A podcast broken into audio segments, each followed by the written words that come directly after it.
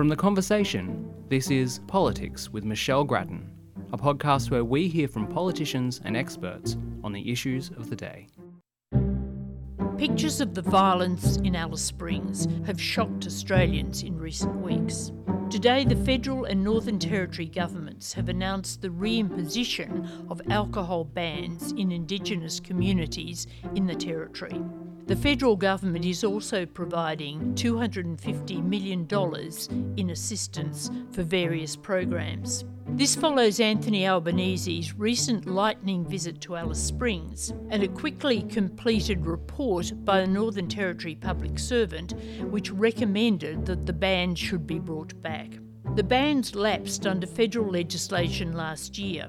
Albanese wanted them reimposed, but the Northern Territory government, which considered bans to be racist, was somewhat reluctant. Nevertheless, it had little choice but to fall into line with the Prime Minister.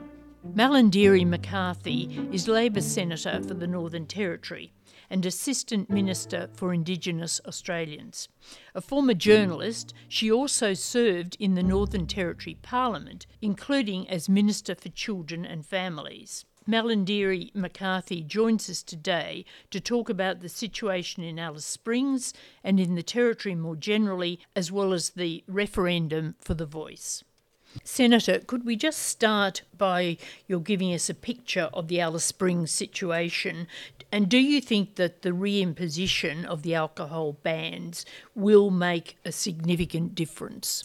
It is a significant moment for Central Australia, Michelle, that uh, we see these bans in place. What we've witnessed over the last few weeks, in particular, are scenes that show us that the urgency that's required does need a circuit breaker. And when the Prime Minister came and we were able to see the Northern Territory Government introduce the weekend bans for the takeaway outlets and also reduce the hours during the week, did give an immediate relief. Obviously, not a perfect one, but one that said we are going to continue to work on it. So I'm very pleased with the announcement today. What's the situation in other parts of the territory? We don't actually hear much from those uh, areas, the more remote areas, but are they in a bad way also? There is no doubt we do have issues with alcohol across the Northern Territory, but I'm also seeing it on our borders as well with Western Australia and also with Queensland. And what it says to me not only as the Senator for the Northern Territory or indeed even as an Assistant Minister in Indigenous Affairs. Just as a Yanyuwa woman, I see that for First Nations families and communities that the need in the bush has become so great and the inadequacy of supporting the remote and regional areas results in what we're seeing now with people moving to bigger towns and cities and looking for a future. So I think there's a deeper issue here about what is the future for these Australians who require jobs, uh, who require hope for what the future looks like, but also require a safe place for their children and families to grow up in. Now, the government has announced today also 250 million for a range of initiatives from employment to health uh, and to the preservation of culture. Can you give us some idea of uh, what's involved here? Will the money all be delivered through Indigenous bodies and will the initiatives involve full consultation? Well, there's two elements of that. One is that, yes, Aboriginal and Torres Strait Islander organisations must be at the forefront of being involved with the delivery of those services, but also just included with their knowledge of the local area. So in Central Australia, where the package is focusing on, of course, those organisations there must and should be at the table. In terms of what's involved in the package, I've been terribly concerned around the health component. When I look at the issues with alcohol, with fetal alcohol spectrum disorder in particular. We did a Senate inquiry on that a few years ago that showed this is a, an enormous issue across Australia, but certainly in those families uh, where alcohol is so prevalent.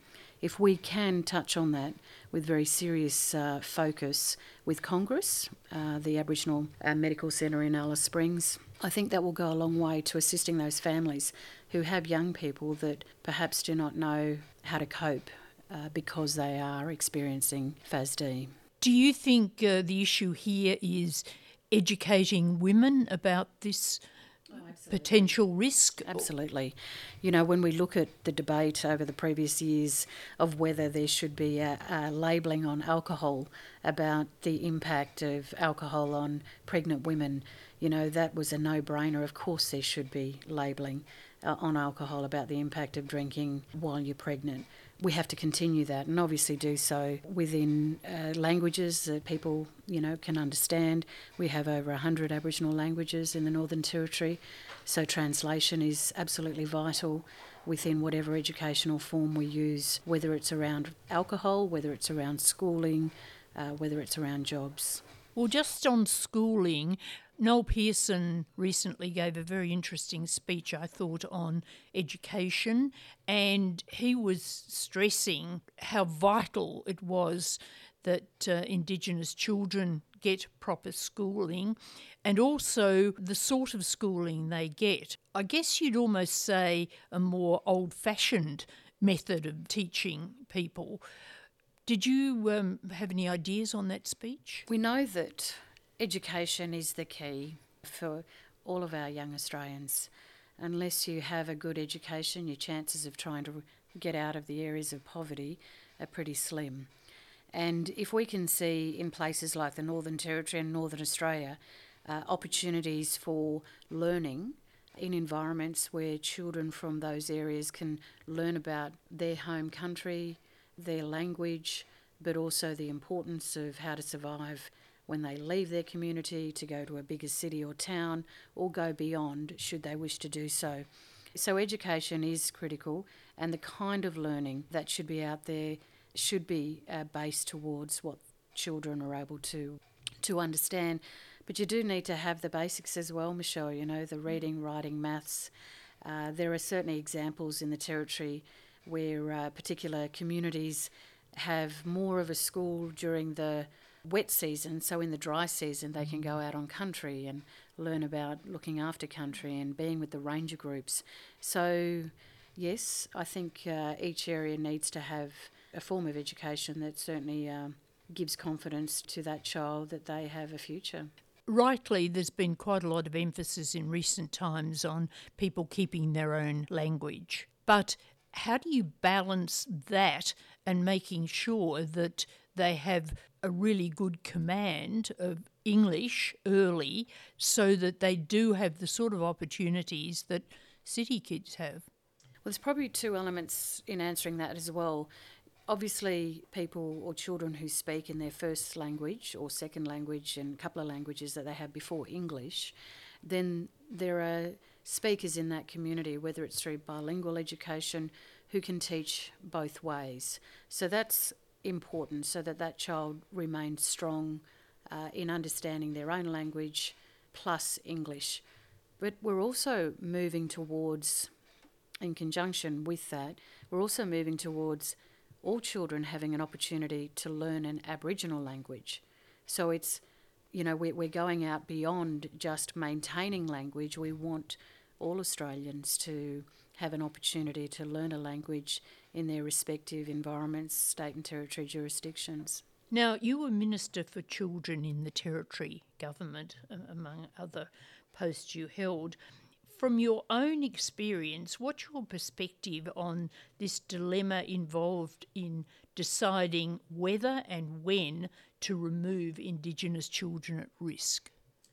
One of the things I worked very closely on when I had the portfolio in the Northern Territory Government as Families Minister was the absolute importance of the kinship structure.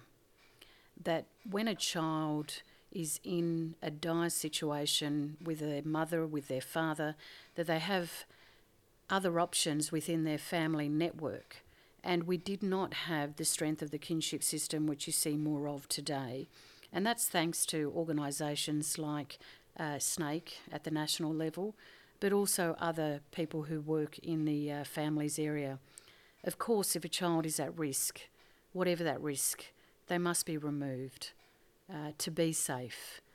But one of the things I've always maintained then and continue to do so is that if we can look at the support of kinship carers for that child so that they don't always have to necessarily go to strangers, they go to people who do love them and care for them, but may not have direct responsibility for them. And how do you think that's working now? Is there a, a sufficient network to make it effective? I probably wouldn't be able to say whether there's a sufficient network. I would say that we have to continue to work at it.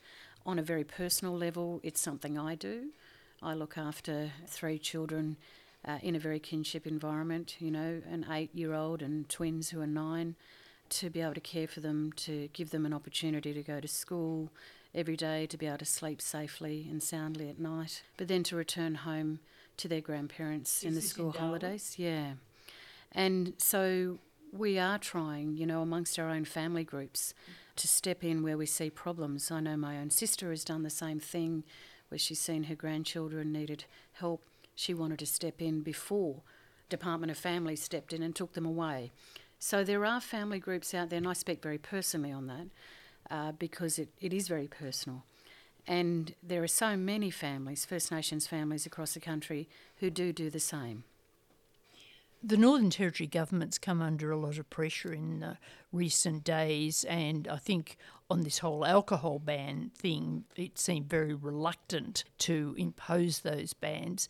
Do you think that that government has fallen down, and do you think it has placed too much emphasis on the issue of, of racism involved in those bans and not enough on the rights of women and children? I do believe the Northern Territory government has certainly recognised where it may have been able to do things differently. But I also accept that not only the Northern Territory but the federal parliament uh, has to accept responsibility as well. That even with the previous coalition government, who certainly in my view, and I did raise it in April last year, what was the plan coming out of Stronger Futures?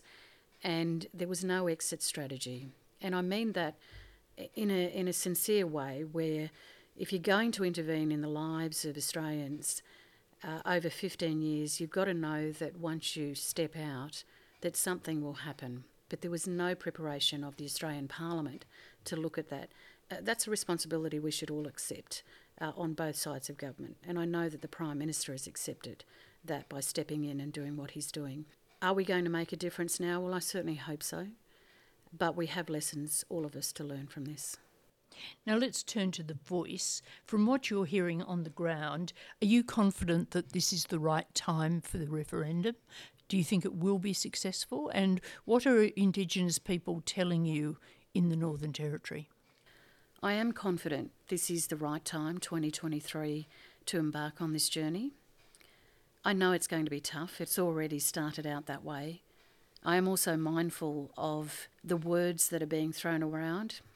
We've learned from the campaigners of the plebiscite for the yes vote for marriage equality of how painful the debate can be. And we know that that's already begun, where First Nations people are questioned about their Aboriginality, where non Indigenous people are questioning other things.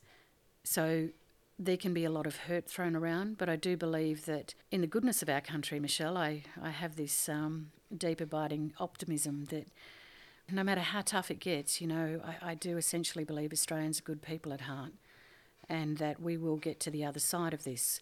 It is going to be tough too because we know that the history of referendums is such that only 8 out of 44 have been won. So, of course, statistically, that in itself is a mountain to climb. But this is the time to bring our country together. And it's actually the journey in getting there, in my view, that's going to matter more, really, than what the outcome will be. Themes of the uh, recent Invasion Day protests included uh, sovereignty before voice, treaty before voice, and of course, we've seen the Green Senator Lydia Thorpe defect from that party to the crossbench, talking about promotion of, of sovereignty. If the voice passed, Would the Albanese government move on to dealing with the treaty issue fairly soon? Treaty, after all, was part of the Uluru Statement from the Heart, to which the government is committed in full.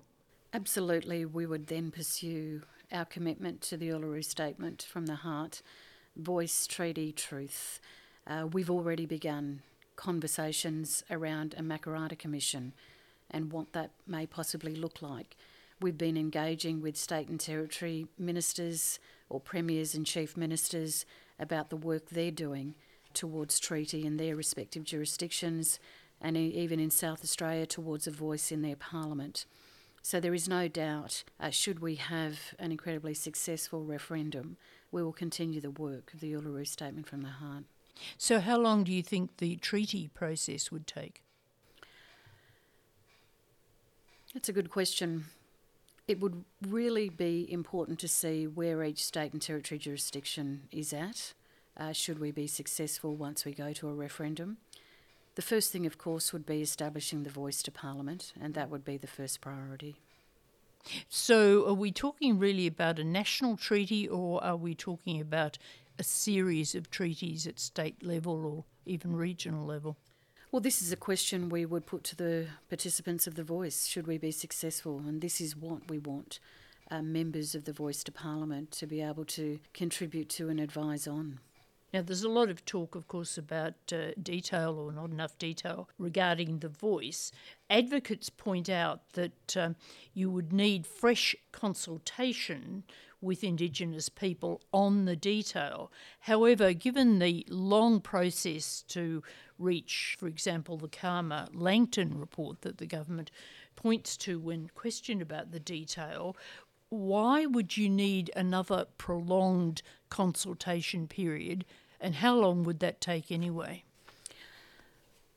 Well, the detail will be left to parliamentarians, and like any process in the Senate and the House, there would be a committee process which enables that conversation to take place. It would not be unusual to be able to go out and consult as part of that process. It could be as short as, you know, a couple of weeks to a month to three to six months. Uh, it will really come down to uh, what the Parliament and the parliamentarians debate uh, should we be successful in going to the referendum. So, would that consultation process be driven by a parliamentary committee or would it be a separate, on the ground, going around all the communities process? We still have the referendum working group and the referendum engagement group who are working on a number of areas, and we still need to finalise some of that detail in terms of the specifics of what you're asking. I guess what I'm doing is pointing out if it came to the Parliament, then my assumption would be the, the processes that we follow through now with any Senate inquiry or joint parliamentary inquiry. And just finally, when would you expect the voice to be up and running? When do you think it would present its first advice? Well, I'd like to think as soon as possible, Michelle. That's what I would like to see. I mean, we would certainly appreciate having that advice on board as soon as it is very possible to do so. And I guess only time will tell to see how we go with the referendum. There's been some suggestions, though, that it wouldn't be till 2025. Do you think it would be before that that it would be operating? Well, it's been a long time of the last 10 years for this process, and I think people have been very patient and very particular about their about their research and about the work that they've done. And I would think that um, 2025 would be better than 2035. And 2024 better than 2025? yeah, you know, so it's a case of uh, let's get to the referendum and let's win this and let's get moving on it as soon as we can. Malarndirri McCarthy, thank you very much for talking with us. It's been a, a big day of announcements, and thank you for making the time. That's all for today's podcast. Thank you to my producer, Mikey Burnett. We'll be back with another interview soon, but goodbye for now. Our theme music is by Lee Rosevere. You can find more podcasts from The Conversation on our website at theconversation.com.